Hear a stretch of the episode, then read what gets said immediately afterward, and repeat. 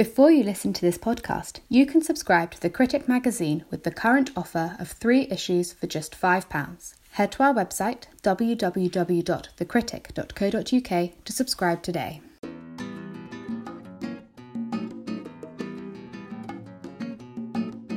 Hello and welcome to the Critics podcast. In this episode, Olivia Hartley speaks to writer and photographer Laura Dodsworth about her article on faith masks where she looks at the quasi religious narrative surrounding lockdown. I saw your photography series a while back on manhood and womanhood years ago in The Guardian.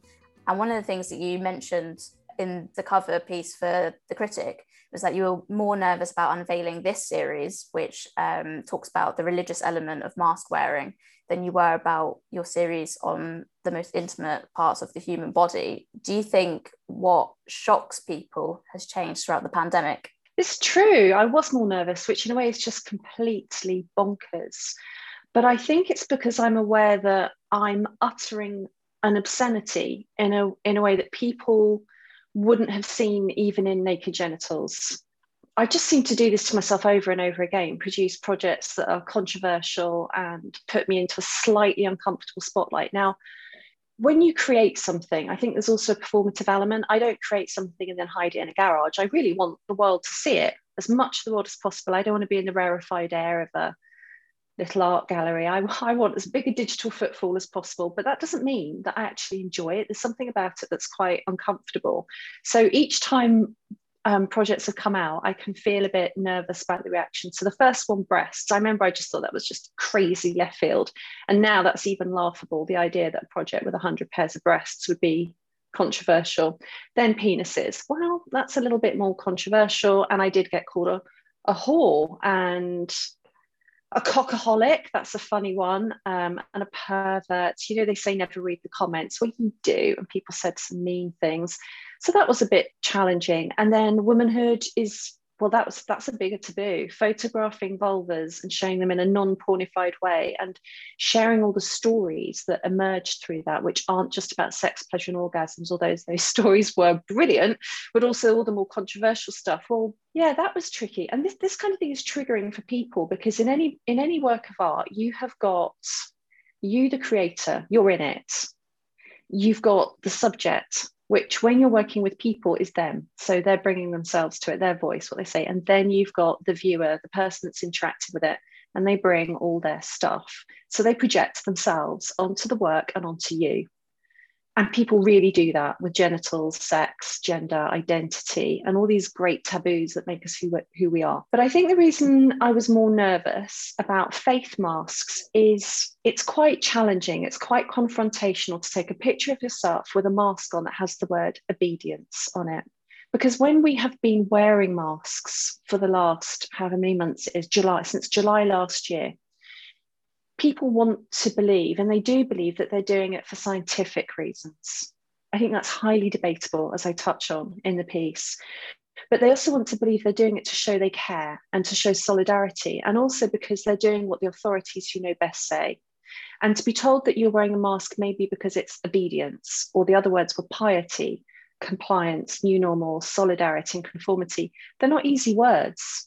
So if you look at that picture of a face with a mask on and you look at those words and you're seeing yourself in a mirror, it's confronting. And some people go, oh, okay, I get it. This is an art project to explore how these ideological values are now emblemized by masks. And some people will look at it and think, piss off. I'm not obedient. I'm doing this because it's science, or I'm not compliant. I'm just working with the authorities during a, a pandemic. So I knew it would be controversial. And I've seen it's had a lot of shares on social media, but less shares than I would normally get from maybe high profile journalists or even politicians or scientists, because I think people might feel a little bit more cautious about being attached to a project that asks people to think so deeply about the meaning of something that's been legally mandated and enforced on us. So I was a little bit nervous about the reaction that might incur as always, it's never as bad as expected.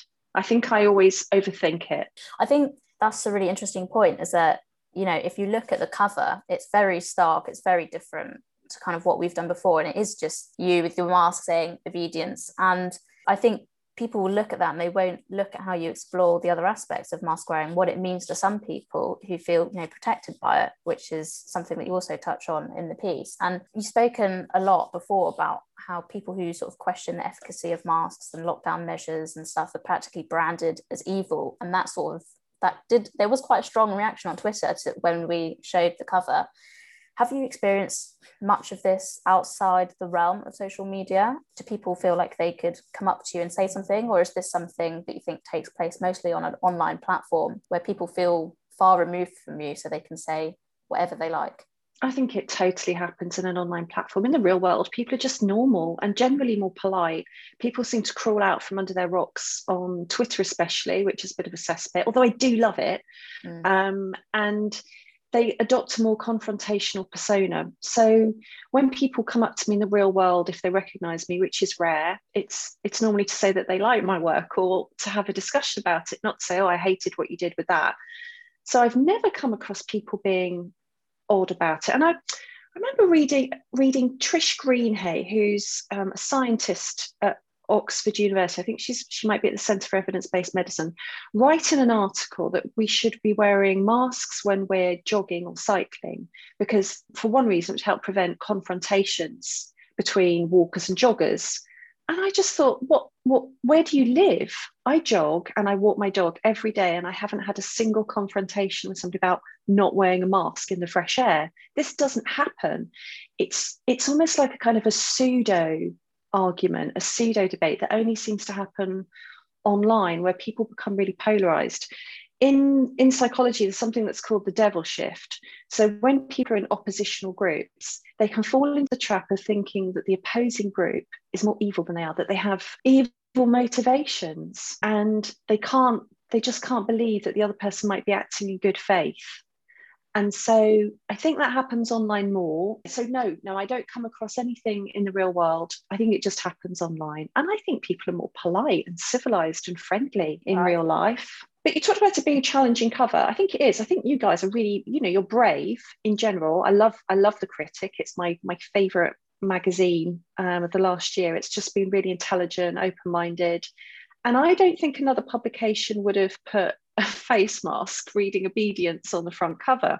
So it is going to be polarizing. And a few people messaged me to say, I really like you and I like the article, but please can you change your profile picture? Because I changed my profile picture to me with mask on. Yeah. And they said they found it upsetting and triggering. Right. I think some people do feel really strongly about seeing masks.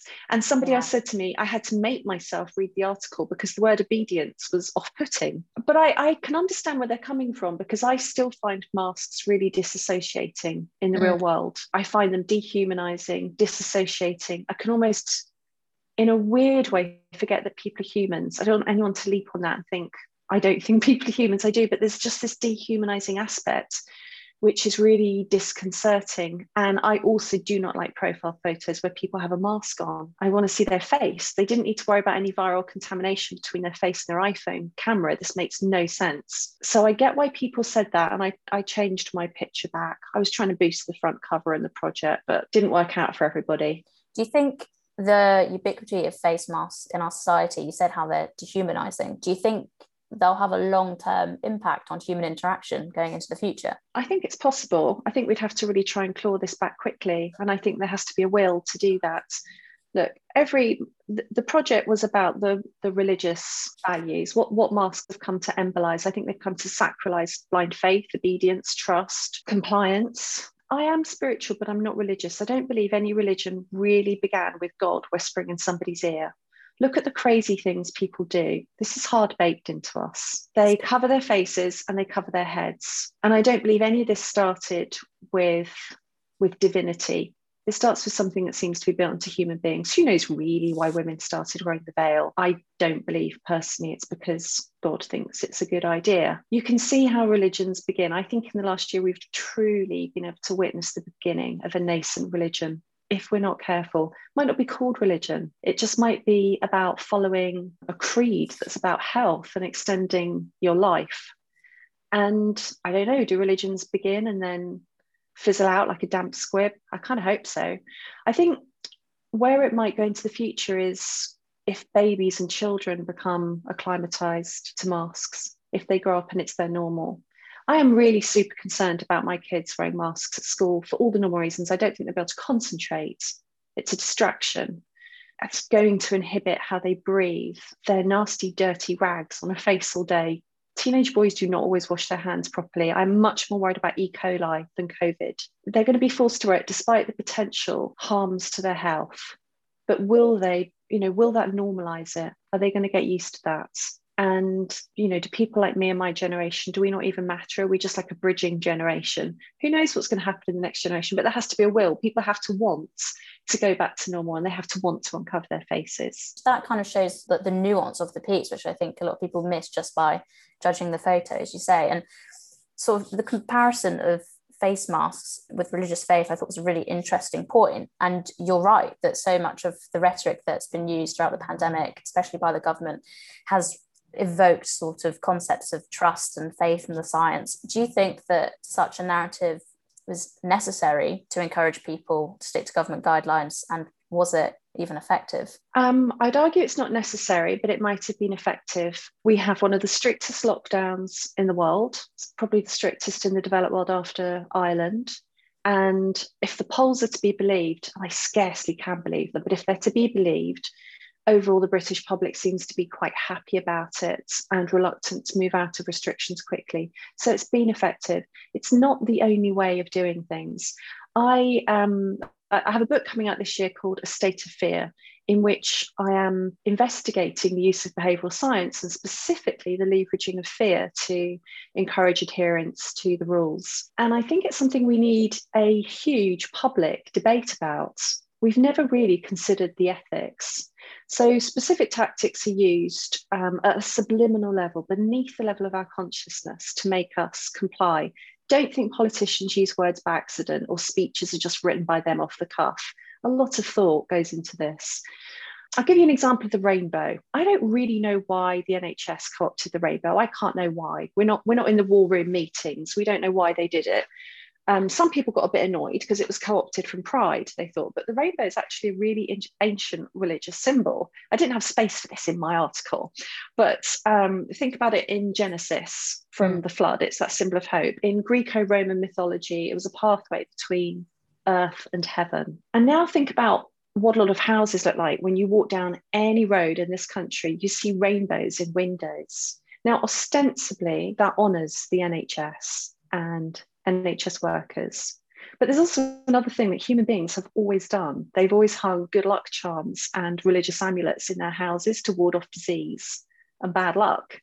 And in a way, you can read these rainbows as no different to having a green man or a lucky horseshoe or a nazar in your home, or, you know, going back to the ancient Romans, they used to have flying penises specifically to ward off disease in their homes.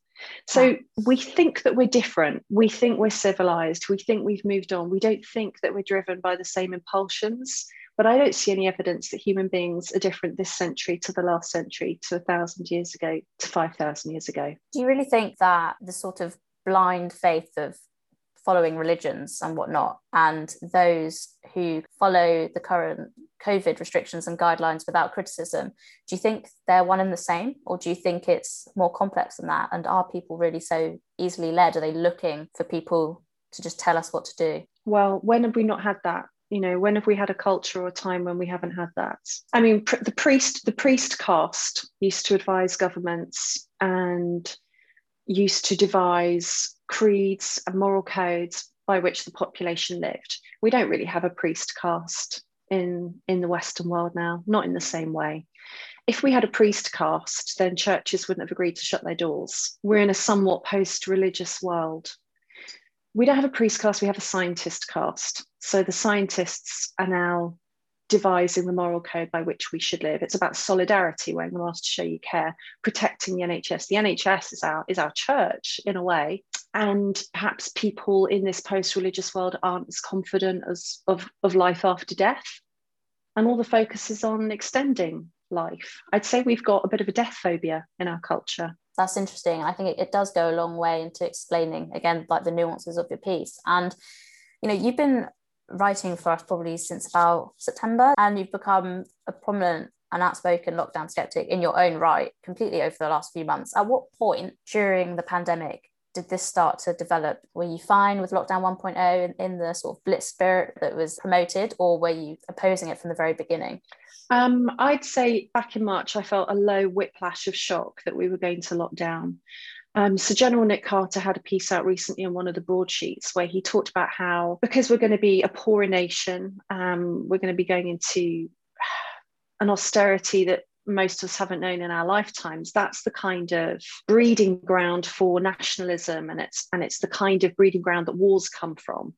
And i thought why why are you saying this now? This was obvious back in march that we were going to go into staggering debt and performing a kind of social experiment that we wouldn't have dreamed of before, telling people who are completely well and don't have symptoms that they can't go outside and earn a living. A lot of people haven't seen it that way because they've been furloughed or taking their salaries and working from home in nice middle class, comfortable houses. But a lot of people were told, no, you can't go out and work. I remember watching a Facebook conversation between people where they were criticizing a window cleaner who they saw out and about in the spring that's not essential work. Why is he out? I can't believe it. He's not doing his part. He should be at home. And I thought, Jesus Christ, how have we gone within a couple of months from we accept people work and earn money to feed their families and to live and have a decent life to they're not allowed to work? And of all the jobs to pick as well, he's got his hands in soapy water all day in the fresh air. I think people lost their minds. So I was I was never even a fan of the first lockdown because there are different mm. ways to do things. I think in an epidemic, um, people will naturally become cautious. They will naturally apply self-preservation mode, which protects them, but also society and the community because we're, we're built like that. No, nobody can live alone. We always want to protect society. That's what a lot of these psychological motivations are about. And I think fear was an open door. And the government didn't even need to knock on it, but what they did was kicked it down. So I, I don't think we ever had to lock down. I think people would have modified their behaviour. They had done already before we locked down. Um, thank goodness there have been countries and states in the world where they didn't lock down, and we will always be able to compare now. They're like our control experiments. Sweden is the awkward counterfactual nobody likes to talk about. Mm. Florida versus California, now North Dakota versus South Dakota. I think that the government could have trusted people. They could have trusted people. We actually did it all wrong. Instead of protecting the elderly in care homes and letting young people continue to mix and to work and judge their own risk, everybody had to stay home. And it hasn't really worked, has it? Because look where we are. I think one of the key things that's that's kind of marked the pandemic has been this sort of fear and the self-policing which you mentioned about about the window cleaner do you think this was always brimmering. And, and would you say it was linked to the culture wars that are ongoing, where people feel like they need to police every other aspects of people's lives and their speech? Do you think they're linked at all? Maybe. I'm not really sure. I'm not sure if people have always been inclined to do that kind of policing. It seems it's happened in other societies and can be encouraged by the authorities. But I do think people have taken a really partisan approach. So I'm I'm quite I'm quite apolitical. I have voted for three different parties and I scored my ballot in the last election. That makes me really unpopular. People hate me saying that, but I did. I couldn't vote for any party. And I'd be truly stumped today. So I think of myself as not very political, but people who align with a political tribe will often conform to what the rest of the tribe do. So I was really surprised that the left didn't stand against lockdowns, given that it was really obvious they would primarily disadvantage the poor and the already vulnerable and the working classes. And I, I still don't really get what game they were playing or what they were thinking. So I think people on the left just stood for harder lockdown, quicker lockdown, longer lockdown, tougher restrictions, more authoritarianism. And that that surprised me. Um, so I think that there's been a really partisan approach. I don't I don't really know if our reaction to the epidemic is anything to do with being woke I think that our reaction to the epidemic is probably a really hard baked human response to threat of danger and fear of death. And that's been exploited by the government to make people follow the rules. Mm. What would your response be to people? And I know you probably do get this a lot on Twitter. What would your response be to people who say, well, if masks help some people feel safe and it's not harming anyone else, then then what's the problem? Why is it that you feel it's so important to speak out on it as you have these last few months? I don't have any problem with people wearing a mask if they want to. I would say at heart, I'm a classic liberal. Um, I'm not remotely in favour of the burqa, but if a woman wants to wear it, she should. I think if somebody wanted to wear pants down the high street, they should be able to. I don't have a problem with somebody wearing a mask. I do have a problem with it being mandated, and it was mandated in the absence of clear, hard evidence that it was beneficial and I think there would have to be, and I think there should be an incredibly strong onus and burden of proof on the governments when they made that a law. And there are there are public health experts and scientists who spoke out against it. The evidence is flyweight. If it wasn't, what you wouldn't hear is continuing references to things like restoring confidence on the high street, to solidarity, to showing you care. If you look at the government small print, the World Health Organization and the European CDC, all of their small print says there is scarce evidence or low evidence or the best possible evidence is that they might help. They can't actually give you any decent evidence that they do help. So that's what I object to the fact that they were um, legally mandated. Mm, and they came in obviously very late in in the summer i think was when they were mandated on transport and then then in shops mm do you think, they're here to stay? I know a lot of people are worried that they're going to become a sort of permanent fixture of our society, even long after the pandemic.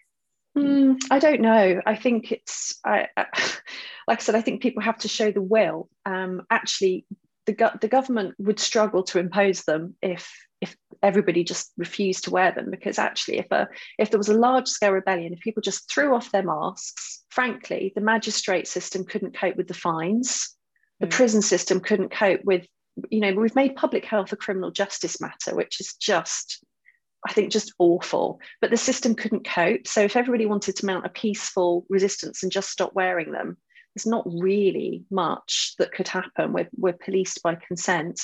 But people would have to want that we've already been told that we'll still there's no end date for masks and that we might have them next winter. Some of the behavioral scientists love masks. They love them because they think they express solidarity. Behavioral scientists like us thinking like a big homogenous group. It makes us a lot easier to control. You've got to remember behavioral science is not how, about how you feel. It's about how you behave.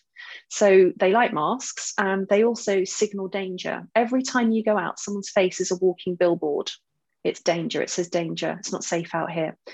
So they like the signal that they convey, and behavioural science is very deeply embedded within government, uh, you know, within different units, and there's a behavioural insights team. So while they have that kind of privileged access to decision making, we might see masks continue, um, yeah, until there's a, a large scale disgust for them, or rebellion, or disinterest. I think it's been such an interesting conversation. I think it's really gone a long way to sort of clarify really what your piece is about if people didn't infer it the way that it was it was meant to be inferred. What's your hope for the months ahead? Do you really think do you really think this is the end the end is in sight? No i don't at all. I don't think the end of the story is in sight. I think we're living through a prequel. If the last year was a story it's it's a prequel. We can always write the own ending to our story but we've gone through an enormous social experiment and it's quite hard to know what happens next. I think that it's going to be difficult to move on while people don't want to really acknowledge the truth about things. It's really hard. It's really hard to do that kind of mirror work and say, well, I might have been wrong, or gosh, okay, I thought this was for the best, but this was the true consequence. It's going to be very hard. You know, there'll be an inevitable inquiry. Everybody wants to cover their asses, don't they? I mean, if, if you thought that you'd been responsible for many thousands of people dying and not and nobody, you know, not actually saving anyone's life, how would how would that make you feel? I don't know. That's truly the result of lockdown. We need a, a really robust independent inquiry to see.